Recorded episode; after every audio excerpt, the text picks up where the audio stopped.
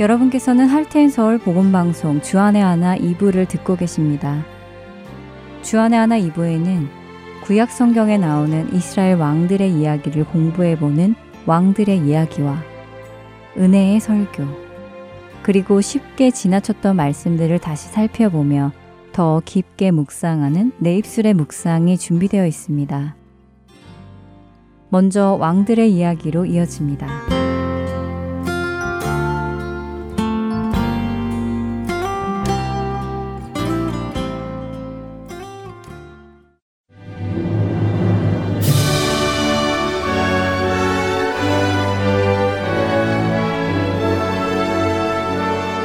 할텐 서울 복음 방송 청취자 여러분 안녕하세요. 왕들의 이야기 진행의 김민석입니다.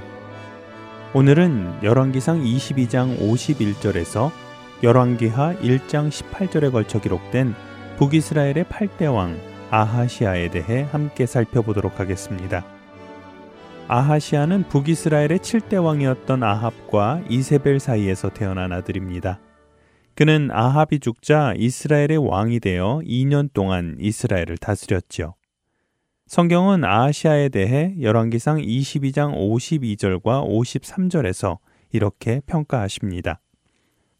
그가 여호와 앞에서 악을 행하여 그의 아버지의 길과 그의 어머니의 길과 이스라엘에게 범죄하게 한 느바세 아들 여로보암의 길로 행하며 바알을 섬겨 그에게 예배하여 이스라엘의 하나님 여호와를 노하시게 하기를 그의 아버지의 온갖 행위같이 하였더라. 아하시아가 아버지의 길, 어머니의 길, 여로보암의 길로 행했다고 하십니다. 그의 아버지 아합은 말씀드렸던 것처럼 우상을 숭배하고 악을 행했던 왕이었습니다. 하나님께서 여러 선지자를 통하여 끊임없이 하나님의 마음과 말씀을 전해 주셨고 하나님이 참 신이심을 보았던 왕이었지요. 그러나 그는 마지막까지 하나님께 돌이키지 않았던 왕입니다. 자신의 욕심과 생각으로 살았으며 아내 이세벨이 들여온 우상을 섬김으로 스스로 멸망의 길을 걸어간 왕이었습니다. 아하시아의 어머니 이세벨은 이스라엘을 타락시켜 멸망으로 이끌고 간 성경에서 가장 악하게 평가받는 여자라고 말씀드렸는데요. 그녀는 사악하고 음행과 술수가 뛰어난 사람이었습니다.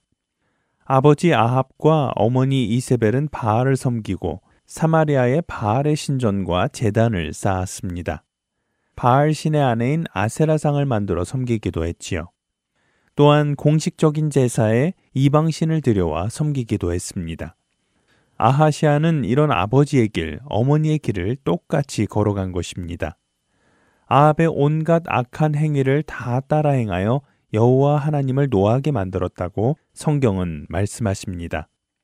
열왕기하 1장에서는 아하시아가 통치 기간 동안 하나님의 말씀을 듣지 않고 행했던 그의 악함에 대한 이야기가 기록되어 있습니다. 어느 날 아하시아는 그의 다락 난간에 서 있었습니다. 다락 난간이란 집 옥상에 만든 방으로 그곳에는 햇빛을 차단하고 시원한 바람이 들어오게 하는 창이 있었는데요. 아하시아는 난간에서 쉬다가 아래로 떨어져 심한 부상을 입게 됩니다. 이에 아하시아는 자신의 신하들에게 에그론의 신 바알 세부백에 가서 자신이 회복될 것인지 물어보고 오라고 하지요. 이때 여호와의 사자가 엘리야에게 하나님의 말씀을 전해 줍니다. 너는 일어나 올라가서 사마리아 왕의 사자를 만나 그에게 이르기를 이스라엘에 하나님이 없어서 너희가 에고론의 신 바알 세부백에 물으러 가느냐? 그러므로 여호와의 말씀이 네가 올라간 침상에서 내려오지 못할지라 네가 반드시 죽으리라 하셨다 하라. 열왕기하 1장 3절과 4절의 말씀의 일부입니다. 바알 세부백에 가는 길에 엘리야 선지자를 만난 아시아의 신하들은 왕에게 돌아갑니다. 그리고는 자신들이 들은 이야기를 아하시아에게 전하지요. 아하시아는 누가 그런 말을 했는지 신하들에게 묻습니다. 그러자 신하들은 하나님의 말씀을 전하라고 한 자가 털옷을 입고 허리에 가죽띠를 띤 사람이었다고 전합니다. 이에 아하시아는 그 사람이 선지자 엘리야임을 단번에 알아차립니다. 그래서 아하시아는 엘리야를 데려오기 위해 50부장과 그의 군사 50명을 보냅니다. 엘리야를 찾아간 50부장은 하나님의 사람이여 왕의 말씀이 내려오라 하셨나이다. 라고 엘리야에게 전합니다. 사실 한국어 성경의 번역은 이 부분을 50부장이 마치 엘리야를 귀히 존중하며 말을 하는 것처럼 느껴집니다. 하나님의 사람이여 내려오십시오 하는 것처럼 들리지요.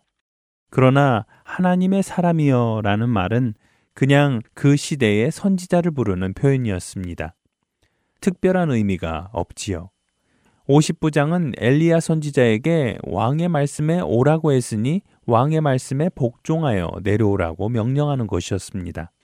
그런 50부장에게 엘리야는 너의 말처럼 내가 정말 하나님의 사람이라면 불이 하늘에서 내려와 50부장과 50명의 군사를 살을 것이라고 합니다. 그리고는 정말로 하늘에서 불이 내려와 50부장과 군사 50명은 불에 타 죽었지요. 아하시아는 다시 한번 50부장과 50명의 군사를 엘리야에게 보냅니다. 이번에 온 50부장은 하나님의 사람이여 왕의 말씀이 속히 내려오라 하셨나이다 라고 전합니다. 이 번역 역시 공손하게 부르는 것 같지만 원어적으로 보면 이번에 50부장은 먼저 번 50부장보다 더 심했습니다. 당장 왕의 명령에 복종하라고 명령한 것이지요. 이번에도 엘리야는 내가 하나님의 사람이라면 불이 하늘에서 내려와 너와 50명의 부하들을 불사르기 원한다 라고 말합니다. 그리고는 역시 정말로 하늘에서 불이 내려와 그들을 살랐지요. 아하시아는 세 번째로 50부장과 50명의 군사를 엘리야에게 보냅니다. 세 번째 올라간 50부장은 이전의 50부장들과 달랐습니다. 그는 엘리야 선지자에게 긍휼을 구하며 나아갑니다. 열왕기하 1장 13절과 14절의 말씀입니다. 왕이 세 번째 50부장과 그의 군사 50명을 보낸지라 셋째 50부장이 올라가서 엘리야 앞에 이르러 그의 무릎을 꿇어 엎드려 간구하여 이르되 하나님의 사람이여 원하건대 나의 생명과 당신의 종인 이 50명의 생명을 당신은 귀히 보소서. 불이 하늘에서 내려와 전번의 50부장 둘과 그의 군사 50명을 살랐거니와 나의 생명을 당신은 귀히 보소서 하매 앞에 두 50부장은 자신들이 섬기는 왕 아하시아와 마찬가지로 하나님을 업신여기고 하나님의 선지자를 업신여겼지만 세 번째 올라간 50부장은 하나님과 하나님의 선지자를 향해 두려운 마음을 가지고 나아가 궁휼함을 구한 것입니다. 이에 여호와의 사자가 엘리야에게 아하시아 왕을 두려워하지 말고 내려가라고 하시고 엘리야가 순종하여 아하시아 왕에게 나아가 아하시아 왕이 침상에서 내려와 회복되지 못하고 반드시 죽을 것이라는 하나님의 말씀을 전하지요. 그리고 성경은 아하시아가 엘리야가 전한 여호와의 말씀대로 죽었다고 열왕기하 1장 17절에서 말씀합니다. 엘리야를 통해 두 번이나 불심판을 경험했지만 마음이 완악했던 아하시아는 하나님께 돌이키지 않았습니다. 그의 아버지와 마찬가지로 그는 하나님께 대항했고 하나님의 선지자를 무시하며 우상을 섬기고 스스로 멸망의 길을 걸어가며 짧은 2년의 왕좌를 마쳤습니다. 왕들의 이야기 다음 시간에 뵙겠습니다. 안녕히 계세요.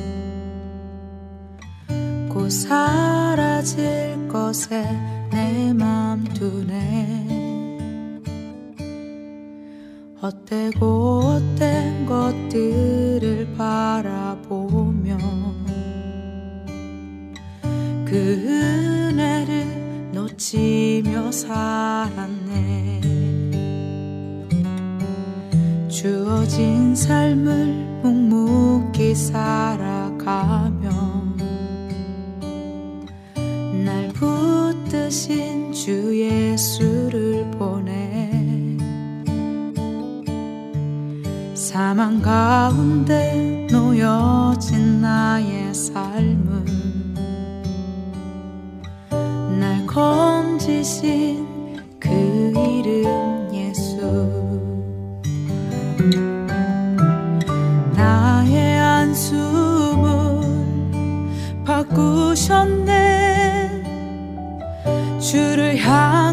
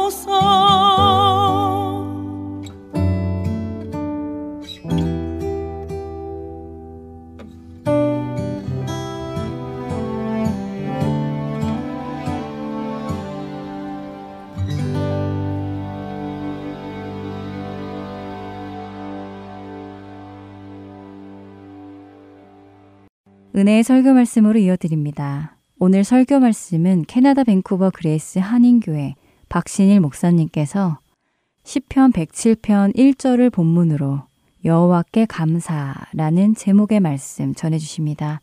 은혜의 시간 되시길 바랍니다.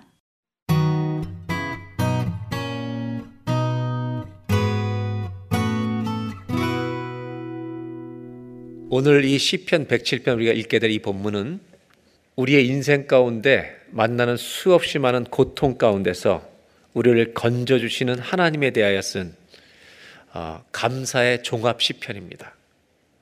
즉 고난을 통과한 사람들이 부르는 감사의 찬송이 이 시편 107편에 담겨 있습니다. 오늘 추수감사를 지내면서 우리는 과연 감사의 사람인가 원망의 사람인가 불평의 사람인가 이것을 오늘 생각해 보는 우리가 됐으면 좋겠습니다. 1절을 다시 한번 보시면 여호와께 감사하라 그냥 말하고 있지 않고요. 그 다음에 이런 설명이 나옵니다. 그 이유가 뭐냐면 다 같이 한번 읽어볼까요? 그는 선하시며 그 인자하심이 영원함이로다. 하나님께 감사해야 되는 이유가 있는데 그분이 선하시기 때문이다. 그분의 사랑이 영원하시기 때문이다. 이렇게 말합니다. 정말인가? 이것을 우리가 좀 생각해 봐야 합니다. 사람은 만나보면 그 사람을 만나면 만날수록 알아가게 됩니다. 저 사람이 따뜻한지 차가운지 우린 사람을 지내면 압니다. 성품이 좋은지 나쁜지 지내보면 압니다. 알죠? 말 안 해도 저 사람이 부드러운지 까다로운지 뭐 예민한지 다 합니다. 하나님은 선하신 분입니까? 하나님의 사랑이 영원합니까? 이거는 체험이 없으면 고백할 수 없습니다. 실제로 우리 인생을 살아보면 우리의 고통 때문에 하나님이 우리에게 선하시지 않은 것처럼 느껴질 때가 있습니다. 우리 가정의 자녀들의 진로가 다 막히고 안 되는 것 때문에 하나님의 사랑이 영원하지 않은 것처럼 느껴질 때가 있습니다. 그런데 우리는 어떻게 감사할 수 있습니까?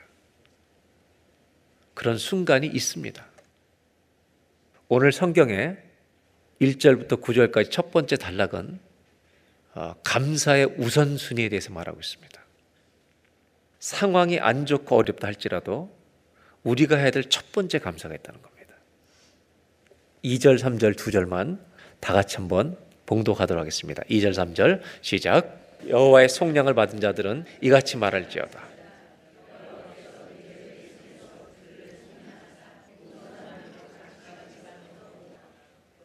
어떤 사람들은 이렇게 말하라고 말하냐면 속량받은 사람이라고 말합니다. 이걸 조금 더 쉽게 세 번역으로 좀 읽어드리겠습니다. 주님께 구원받은 사람들아, 너의 상황이 어떻든지 관계가 없다는 겁니다. 주님께 구원받은 사람들아, 대적의 손에서 구원받은 사람들아, 모두 주님께 감사드리라. 동서남북 사방에서 주님께서 모아들이신 사람들아, 모두 주님께 감사드리라. 어떤 사람들이라고요? 여러분, 예수 믿는 사람들이 감사의 우선순위가 있다는 걸 아셔야 합니다. 내가 잘 되기 때문에 감사하는 것이 아니라 먼저 형통하기 때문에 감사하는 것이 아니라 시편 107편은 우리 가슴 속에서 제일 먼저 터져 나와야 될 감사는 구원받은 것 때문에 감사하는 것입니다. 동서남북에서 모인 자들아 다 주님께 감사하라. 여러분 우리 모두가 동서남북에 다 왔습니다. 강원도, 경상도, 충청도, 전라도, 제주도까지 경상 다 왔습니다. 전부 다 각처에서 주님 전에 모인 줄로 믿습니다. 이유는 딱 하나, 구원받았기 때문에. 감사의 첫 번째 우선순위가 여러분, 내 상황이 아닙니다.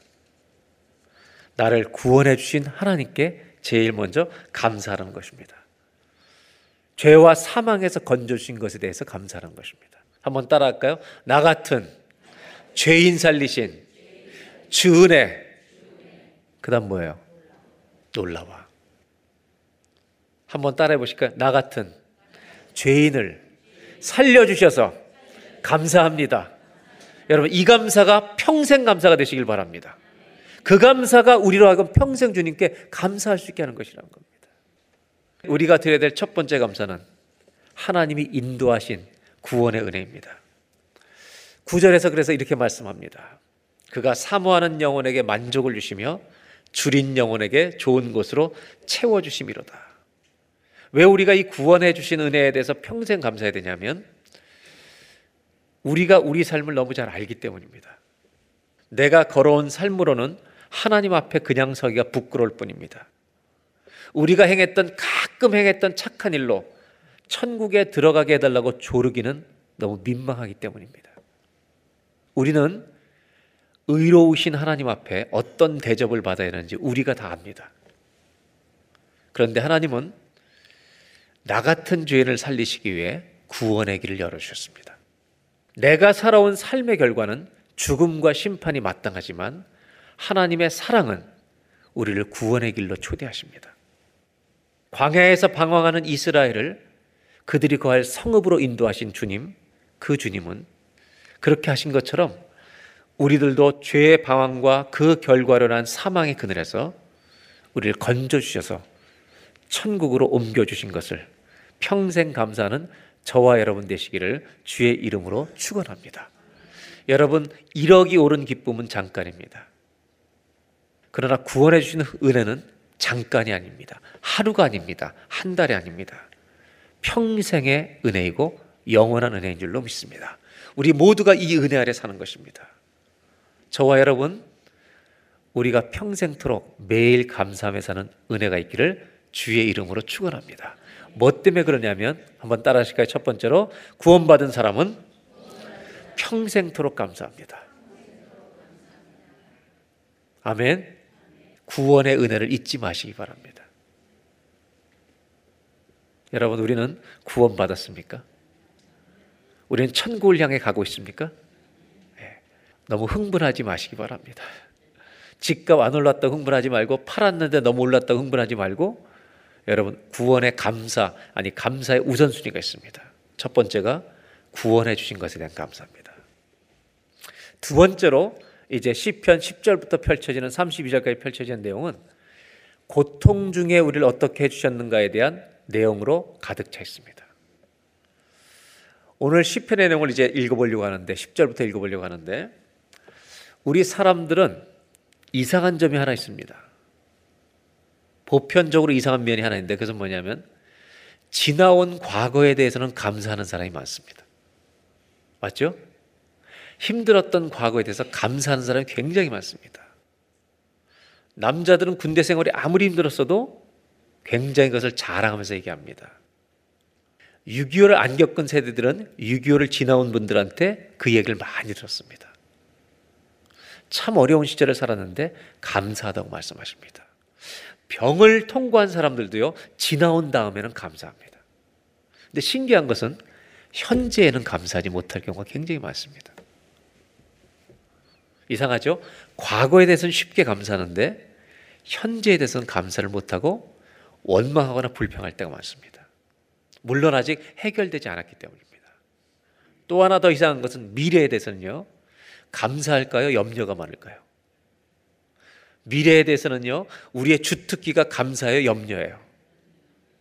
그래서 예수님은 뭐라고 말씀하시냐면, 내일 일을 언제 염려하라고요?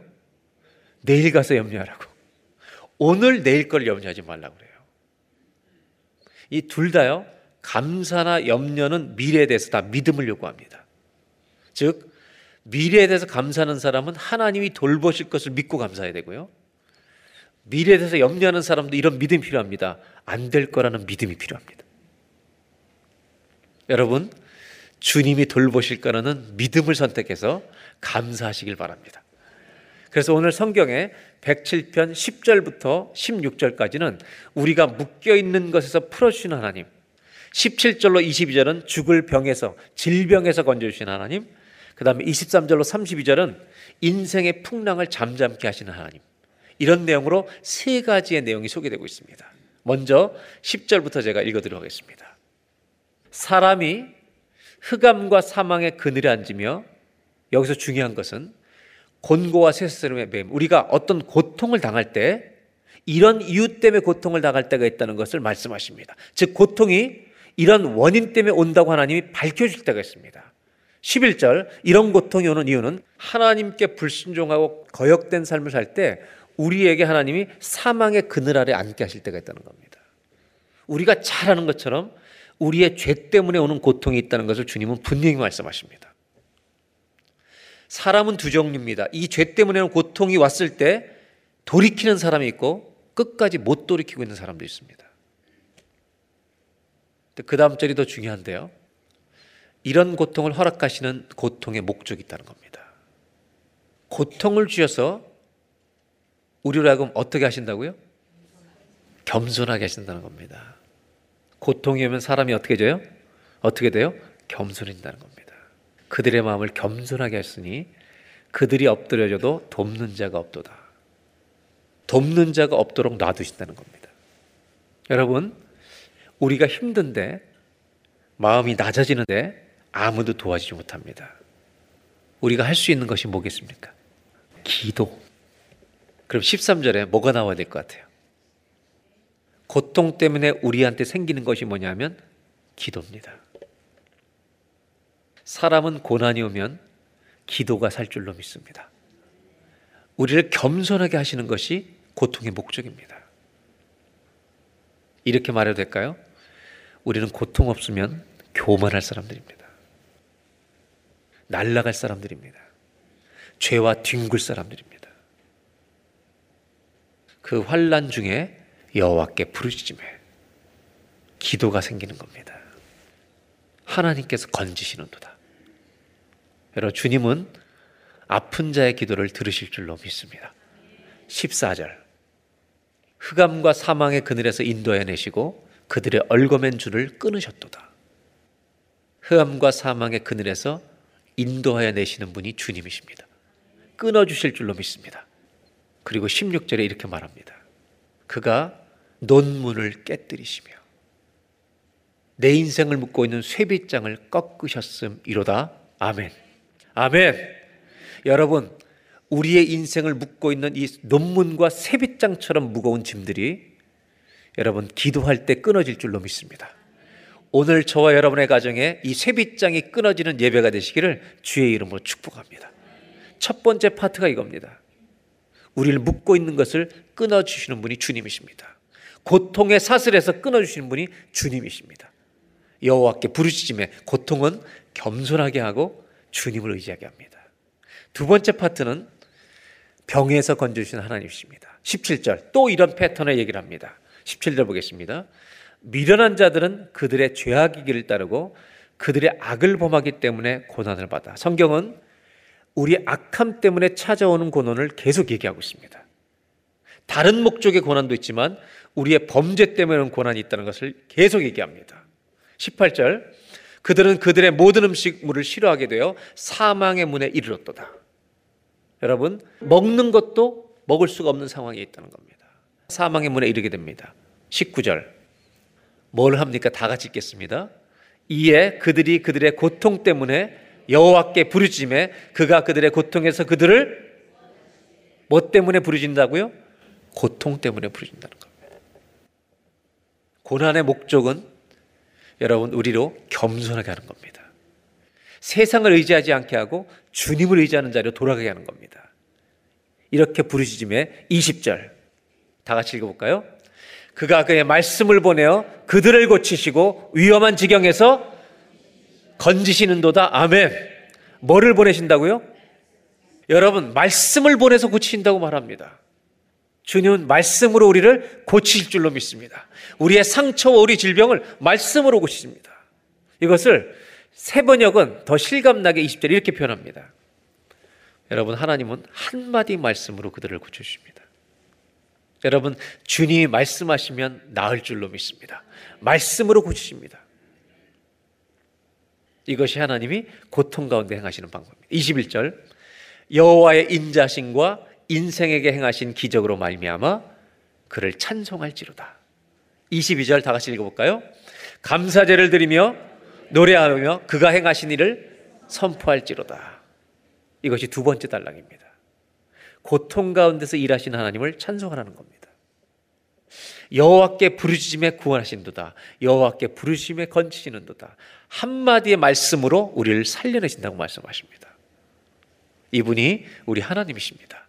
23절로 32절 우리의 흔들리는 풍랑의 인생을 잠잠케 하시는 하나님을 노래하고 있습니다. 23절 배들을 바다에 띄우며 큰 물에서 일을 하는 자는 여기서 성경은 바다에서 일을 하는 사공들이나 어부들을 이야기하는 것 같습니다. 물론 맞습니다. 그리고 이 뒤에 펼쳐진 이야기는 마치 요나서의 이야기처럼 느껴지게 합니다. 이것을 오늘날의 이야기로 가자면 세상에서 일하고 있는 사람들에게 주신 말씀입니다. 어떤 사람은 바다에서 일을 하고 어떤 사람은 평지에서 일을 합니다. 그런데 24절 여호와께서 행하신 일들과 그의 귀한 일들을 깊은 바다에서 보나니 사업의 현장에서 일터 현장에서 보나니 25절 뭐라고 말하냐면 하나님이 고난을 일으키게 하실 때가 있다는 겁니다. 여호와께서 명령하신즉 광풍이 일어나 바닷 물결을 일으키는도다. 요나서 같죠, 여러분? 여러분, 우리가 당하는 고난 중에 하나님이 예배해 주신 고난이 있다는 겁니다. 풍랑이 우리 집에 주님이 일어나게 할 때가 있다는 겁니다. 26절 그들이 하늘로 솟구쳤다가 깊은 곳으로 내려가나니 그 위험 때문에 그들의 영혼이 녹는도다. 정말로 우리 속 사람이 무너진 것 같은 고통을 겪을 때가 있다는 겁니다. 27절 그들이 이리저리 구르며 취한 자같이 비틀거리니 그들의 모든 지각이 혼돈 속에 빠지는도다. 아무도 의지할 자가 없다는 겁니다. 자, 이제는 정답을 다 아십니다. 이때 뭐가 나와요? 뭐요? 기도, 부르짖음에. 그럼 그 다음 절에 뭐가 나오는지 28절을 다 같이 읽겠습니다. 시작. 이에 그들이 그들의 고통 때문에 여호와께 부르짖음에 그가 그들의 고통에서 그들을 부르짖음에 인도하여 내신다고 말합니다. 그러니까 고통이 오면 우리에게 공통적인 현상이 있습니다.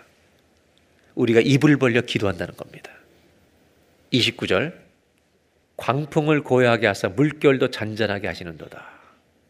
아멘. 광풍을 일으키시더니요. 기도하니까 잠잠게 하십니다. 뭔가 우리를요. 시험하시는 것 같아요. 풍랑을 일으키셨다가 주님 붙드니까 또 잔잔케 하시는 겁니다. 그러고 나서 30절에 많은 사람들이 좋아하는 구절이죠. 그들이 평안함으로 말미암아 기뻐하는 중에 여호와께서 그들이 바라는 항구로 이전 번역에는 소원의 항구로 인도하시는도다. 우리가 소원하는 곳으로 목적지에 도달하겠다는 겁니다. 31절 여호와의 인자심과 인생에 가신 기적으로 말미암아 그를 찬송할지로다. 32절 다 같이 읽어볼까요? 백성의 모임에서 그를 높이며 장로들의 자리에서 그를 찬송할지로다. 결국 고통이 계속되는 이유들이 여러 가지가 있는데 이 고통을 통해서 하나님이 뭔가를 행하시는 목적이 있다는 것입니다. 그래서 여러분 야고보서에는 우리가 잘 아는 1장 2절부터 4절까지 이런 말씀이 나옵니다. 고난 자체를 즐거워하라고 말하지 않습니다. 여러분 고난을 자체를 즐거워하는 사람은요 이상한 사람입니다. 고난이 오면 힘든 것입니다. 근데 성경은 뭐라고 얘기하냐면 고난 자체를 즐거워하는 게 아니라 고난을 만나거든 기쁘게 여겨보라는 겁니다. 이 고난을 만나 왜 기쁘게 하면 고난이 뭘 만드냐면 우리의 인내를 만든다는 겁니다. 근데 인내가 끝이 목적이 아니라 이 인내를 통해 야고보서 1장은 우리의 성품을 온전하게 비춰가신다는 겁니다. 인격이 성숙해진다는 겁니다. 성경이 말하고 있는 것은 이것입니다. 고통 속에서 무슨 일이라는 것인가? 우리가 고난을 통과하면 무슨 일이 라는가? 고통을 통해서 기도하고 부르짖으면서 우리가 무슨 일이 라는가? 적어도 한 가지가 일어난다는 겁니다. 고통을 통과하면요, 내가 바뀌는 겁니다. 내가 새로워지는 겁니다. 내가 다른 사람이 되어간다는 것입니다. 고통이 없으면 우리의 교만은 끝이 없을 것입니다.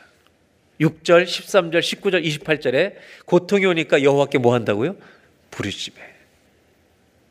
우리는요 고통 없으면 죄악에서 뒹굴게 될지 모릅니다. 고통이 오기 때문에 엎드리고 고통이 오기 때문에 정결해집니다.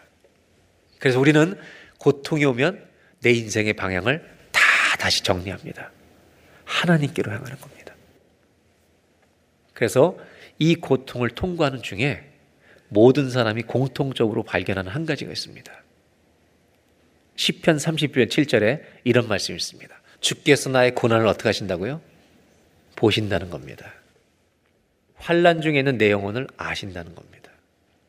하나님은요 우리 고통을 아시는 분인 줄로 믿습니다. 아십니다. 저는 저희 아버님과 고등학교 1학년 때까지 딱 같이 살았어요. 그 다음부터 헤어져 살았어요. 시골로 가셨기 때문에. 제가 어린 시절에 한 3, 4학년 때였던 것 같아요. 저는 개근상을 받아본 적이 없습니다. 늘 1년에 한두 번씩 목이 아파가지고 열이 나면 편도선이 부어가지고 엄청나게 하여튼 열이 올라갑니다. 그래서 학교를 하루 이틀은 꼭 쉬어야 됩니다. 병원 가서 주사를 맞습니다. 한 번은 3학년, 4학년 때 중이었는데 학교에서 수업하다가 목이 아픈 날 갔습니다. 열이 점점 올라가지고 우리 담임 선생님이 양호 선생님에 갔는데 빨리 병원 가야 되겠다고 전화도 없을 때예요. 아버님 마치 육군본부에 군목으로 근무하실 때였기 때문에 육군본부에 전화를 해서 이제 부탁을 했습니다. 그때 어머니가 오시지 않았습니다. 제 아버님이 학교에 나타나셨습니다. 집차를 타고. 그래서 저를 데리고 병원으로 가시는데 저희 아버님이 기사한테 우리 운전기사 했던 상병인지 병장인지 그때 했던 말이 빨리 달리라오. 빨리 달리라오. 빨리 안 달리니까 차가 그때는 차도 별로 안 막힐 텐데 좀 막히니까 비상등 켜라오. 저는 그때요 우리 아버지를 알았습니다. 자식이 아프면 아버지가 아픈 겁니다. 여러분의 자녀가 집에 들어왔을 때 괴로운 걸 보면 애비는 아픈 겁니다. 고통을 통과하면서 여호와께 부르짖는 사람은 한 가지는 압니다. 하나님이 나를 아시는구나. 하나님이 나 때문에 아파하시는구나. 하나님은 우리 고통을 아십니다. 그런데 놔두십니다. 왜냐하면 통과해야 우리가 빚어지기 때문입니다. 이 고난을 지나야 우리의 성품이 온전해지기 때문입니다. 이런 말씀드려 죄송합니다. 연세가 들어도 어른이 아닌 사람이 있습니다. 자식들이 다 큰 아비인데도 아비가 아닌 사람이 있습니다. 고통이 왔는데도 빚어지지 않는 사람이 있습니다. 누군지 아십니까? 기도하지 않는 사람입니다. 여호와께 부르짖지 않는 사람입니다. 기도 없으면 안 바뀝니다. 기도 없으면 원망입니다. 잘 되면 교만입니다. 오늘 성경이 말하려는 것은 이것입니다. 고통을 통과하면서 아파하시는 하나님이 우리를 놔두신 이유가 있습니다. 우리를 빚어가시려 하기 때문입니다. 예수님이 제자들과 지내시다가 바다를 배 타고 보내신 다음에 산으로 올라가셨습니다. 마금 6장에 이런 말씀이 나옵니다. 배는 바다 가운데 있고 예수님은 홀로 산에 계십니다. 근데 제자들이 바다 가운데서 풍랑을 만납니다. 바다에 바람이 일어납니다. 그때 산 위에 계시던 예수님에 대한 표현이 이렇게 나옵니다. 제자들이 힘겹게 노젓는 것을 보시고 우리가 고통당하는 것을 아십니다. 그리고 그 다음에 이어진 말씀은 그들에게 바다 위로 걸어가십니다. 고통을 당하는 성도 여러분, 주님이 여러분의 가정을 향해 걸어가고 계십니다. 여호와께 부르짖으시기 바랍니다. 반복되는 구절이 있습니다. 6절, 13절, 19절, 28절. 이 고통 때문에 여호와께 부르시지매. 여러분 기도하는 사람은요 반드시 압니다. 하나님이 나와 함께 하시는구나. 하나님이 나와 동행하시는구나. 이 고난을 통해 하나님은 나를 빚으시는구나. 여러분 기도가 살아있는 저와 여러분 되시기를 주의 이름으로 축복합니다. 이 눈물의 기도를 통과하면 매일이 감사가 될 줄로 믿습니다. 그래서 저는 이 시편 107편을 이분 읽으면서 하나님이 깨닫게 하시는 고백이 있었습니다. 감사는요, 어떤 사람에게 주어진지 아십니까? 고통이 있어도. 뭐가 있으면 감사할 수 있어요? 이걸 통과하면 돼요. 기도를 통과하면 됩니다. 한번 따라 하실까요? 나의 기도가 살면 매일이 감사입니다. 내 기도가 죽으면 매일이 원망입니다. 기도가 살아있기를 주의 이름으로 축원합니다. 여호와께 부르심에 주께서 나를 건지셨도다. 마지막 33절로 43절까지는 하나님의 다스림에 관한 것입니다. 하나님의 통치입니다. 이렇게 말씀합니다. 33절. 여호와께서는 강이 변하여 광야가 되게 하십니다. 여러분 하나님은 너무나 아름다운 강을 광야처럼 마르게 하실 수 있습니다. 샘물이 변하여 마른 땅으로 만드실 수 있는 분입니다. 34절 그 백성들의 악으로 말미암아 옥토가 변하여 소금밭처럼 마르게 하십니다. 그러나 반대로 35절 말씀 하나님은 마른 땅이 샘물 되게도 하실 수 있는 분입니다. 성경이 말하고 있는 게 뭔지, 뭔지 아시겠죠? 우리 인생을 주관하신 분이 주님이십니다. 저는 오늘 마지막으로 감사절을 맞이해서 구원의 은혜에 감사하십시오. 두 번째 고통이 와도 기도를 통해 감사하는 우리가 되시면 좋겠습니다. 그리고 마지막으로 나누고 싶은 게 있어요. 하나님이 나를 통치하시는 분이라는 걸 안다면 저는 마지막 이런 감사를 할 수 없을까? 절대 감사입니다. 하나님이 나를 오늘도 다스리고 계시다는 걸 안다면 정말 절대 감사하는 겁니다. 죽어가면서 감사하는 겁니다. 내 모든 상황이 안 좋음에도 불구하고 절대 감사. 왜? 주님이 통치하시기 때문에. 절대 감사는요, 어렵습니다. 어떻게 절대 감사합니까? 지금 아픈데. 안 되는데. 어떤 분은 이렇게 말씀하시는 분도 있습니다. 하나님 축복은 안 하셔도 좋은데 방해만 안 해주시면 좋겠다고. 이런 분에게 시편은 선포합니다. 강을 광야되게 하시는 분, 샘물을 염전되게 하시는 분, 반대로 광야를 강이 되게 하시는 분, 이분이 주님이심을 믿으라는 것입니다. 매일 감사, 평생 감사를 넘어서 절대 감사할 수 있는 길이 없을까? 여러분 절대 감사 어렵죠? 쉬울 것 같아요? 어려울 것 같아요? 어렵죠? 근데 절대 감사를 2단어로 바꾸니까 쉬워지더라고요. 이번 추수감사제 주시는 선물이 있습니다.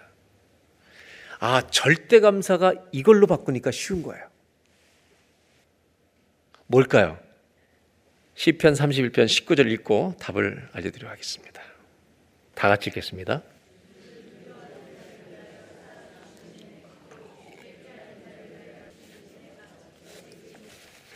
주를 두려워하는 자를 위해서 하나님이 쌓아두신 은혜가 있습니다. 주를 의지하는 자를 위해서 인생 앞에 베푸신 은혜가 있다고 말합니다. 여러분, 정말 주님이 다스린 걸 믿으시면 쌓아두신 은혜를 우리에게 보여줄 줄로 믿습니다. 절대 감사 어렵습니다. 저도 어렵습니다. 절대 감사를 하는 길이 있다는 것을 알게 됐습니다. 잘하는 찬송이잖아요. 나 같은 죄인 살신 주 은혜 놀라와 잃었던 생명 찾았고 광명을 얻었네. 2절 같이 읽어볼까요? 큰 죄악에서 건지신 주 은혜 고마워. 나 처음 믿은 그 시간 귀하고 귀하다. 3절 이제껏 내가 산 것도 주님의 은혜라. 또 나를 장차 본향에 아멘입니까? 이제껏 내가 산 것도 주님의 은혜라. 또 나를 장차 본향에 인도해 주시리. 4절. 다 읽죠 거기서 우리 영원히 주님의 은혜로 해처럼 밝게 살면서 주 찬양하리라. 아멘입니까? 어, 절대 감사는 어렵습니다. 절대 감사를 할 수 있는 길이 이것입니다. 아니 이것이 절대 감사라는 걸 알게 됐습니다. 감사가 안 터질 때 찬송은 부를 수 있습니다 주 안에 있는 나에게 딴 것이 있으랴. 하나님이 추수감사절 선물로 저에게 이걸 깨닫게 하셨습니다. 잘 들어라. 네가 절대 감사할 수 없을 때 찬송 불러라. 찬송이 절대 감사다. 아멘. 여러분, 우리는 울면서 찬송 부를 수 있습니다. 찬송 부르면 감사가 터질 줄로 믿습니다. 아멘입니까? 절대 감사는 못해도 우리는 뭐 할 수 있다고요? 찬송할 수 있습니다. 그래서 오늘 마지막 나누고 싶은 게 그것입니다. 한번 따라 하실까요? 찬송하는 사람은 절대 감사가 회복됩니다. 잊혀져 있던 감사가 터진다. 하나님, 감사합니다. 하나님, 감사합니다.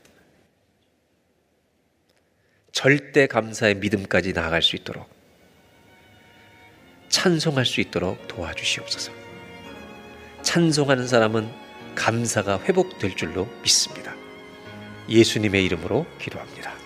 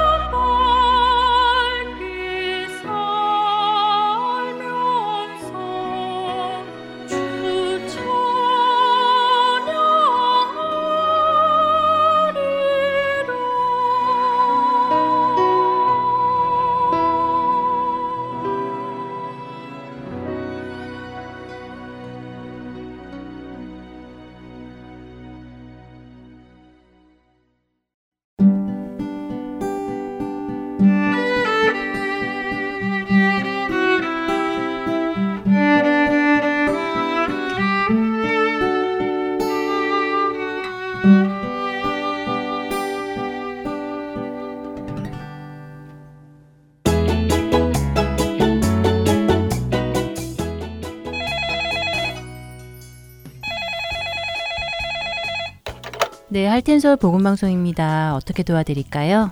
아, 네, 안녕하세요. 저는 메릴랜드에 살고 있는 애청자인데요. 아, 안녕하세요. 네, 사실 제가 미안해서 전화를 안 드리려고 했는데요. 근데 벌써 2주 동안 방송을 못 들었어요. 어, 왜요? 글쎄 2주 전에는 CD가 부서져서 와서 못 듣고요. 이번 주는 아직도 CD가 배달이 안 되고 있네요. 아, 그러세요. 아유, 저런 속상하시겠어요. 어, 요즘 연말이라서 우편물이 많아진 관계로 어, 우체국에서 CD 배송에 문제가 많이 생기네요. 음, 양해 부탁드릴게요. 저희가 바로 다시 보내드리겠습니다. 주소를 좀 불러봐 주시겠어요? 네, 감사합니다. 저희 집 주소는요. 12802 노스 28 드라이브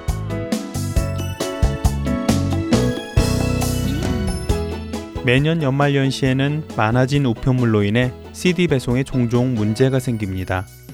CD 배송이 원활히 이루어지도록 여러분들의 기도를 부탁드리며 혹시 파손된 CD를 받으셨거나 받지 못하신 경우가 생기시면 망설이지 마시고 연락을 주시기 바랍니다.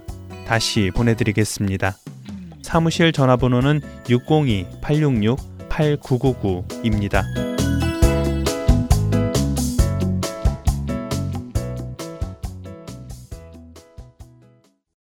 계속해서 내 입술의 묵상 보내드립니다.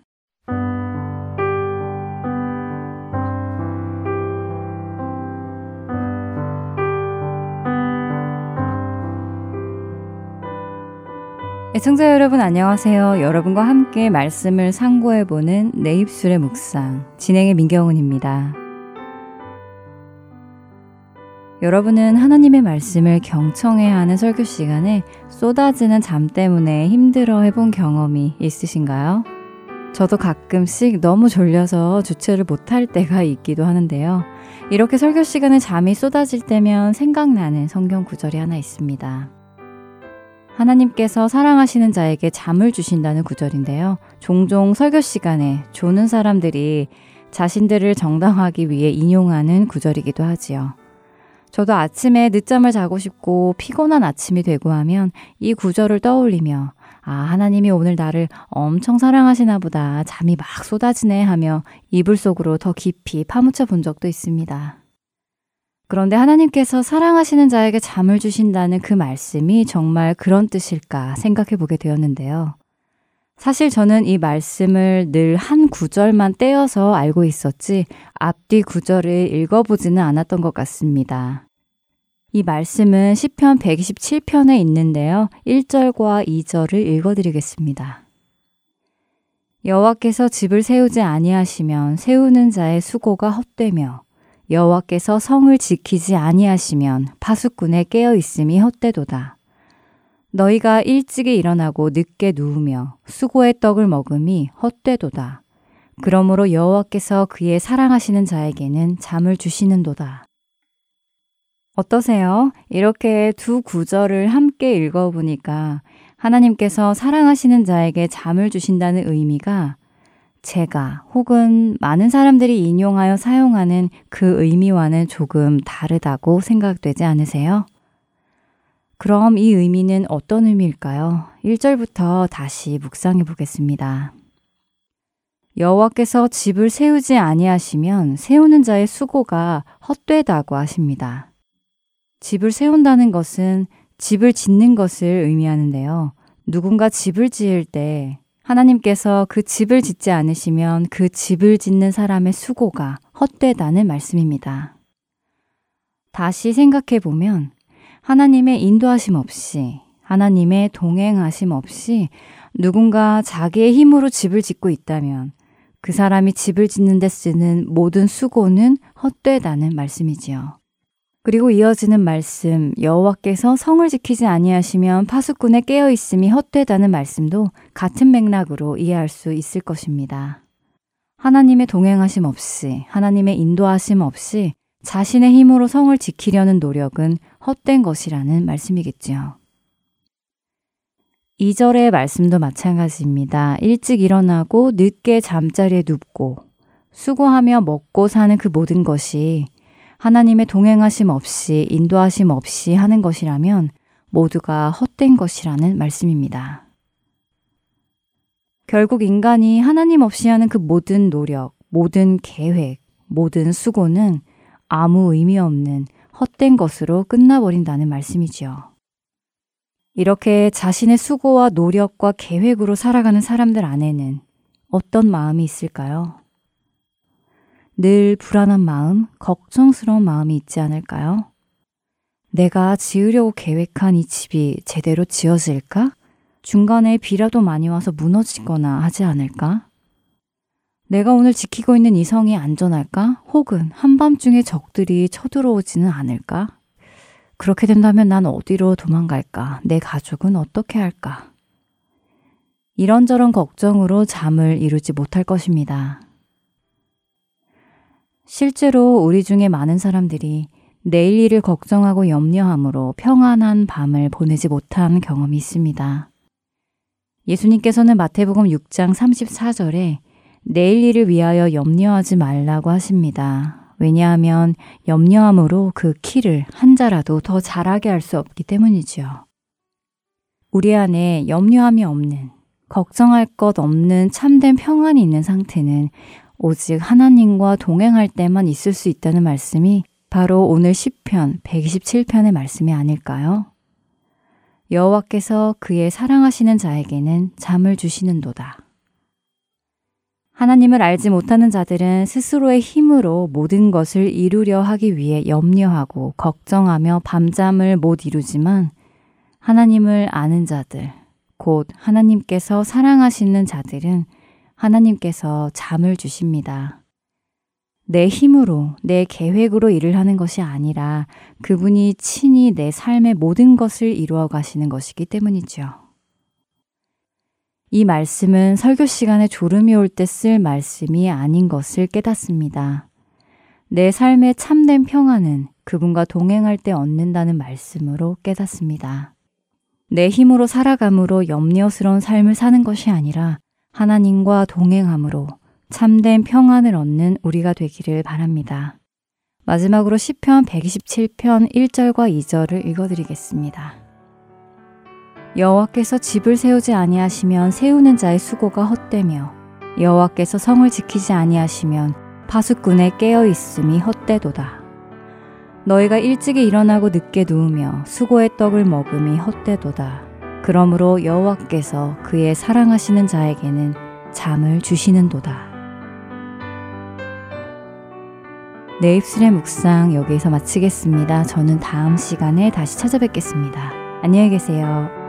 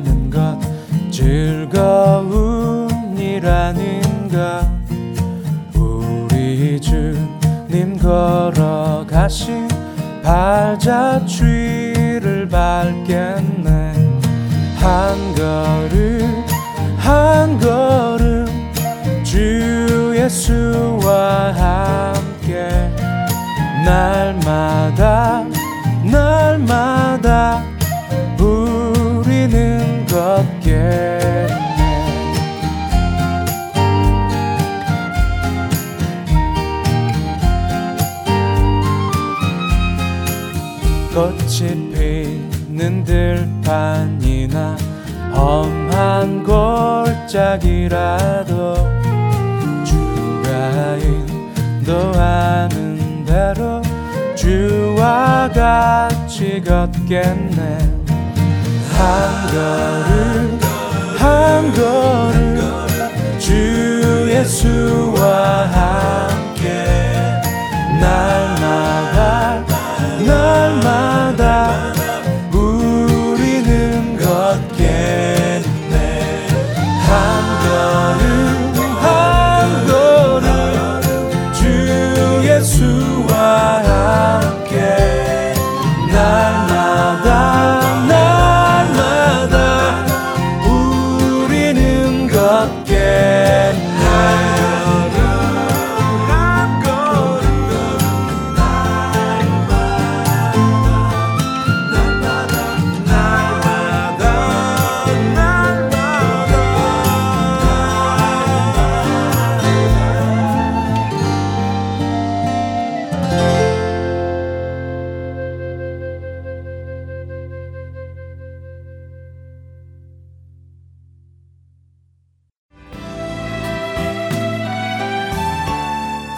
주안의 하나 2부 준비된 순서는 여기까지입니다. 함께 해주신 여러분께 감사드립니다. 다음 시간에 뵙겠습니다. 안녕히 계십시오.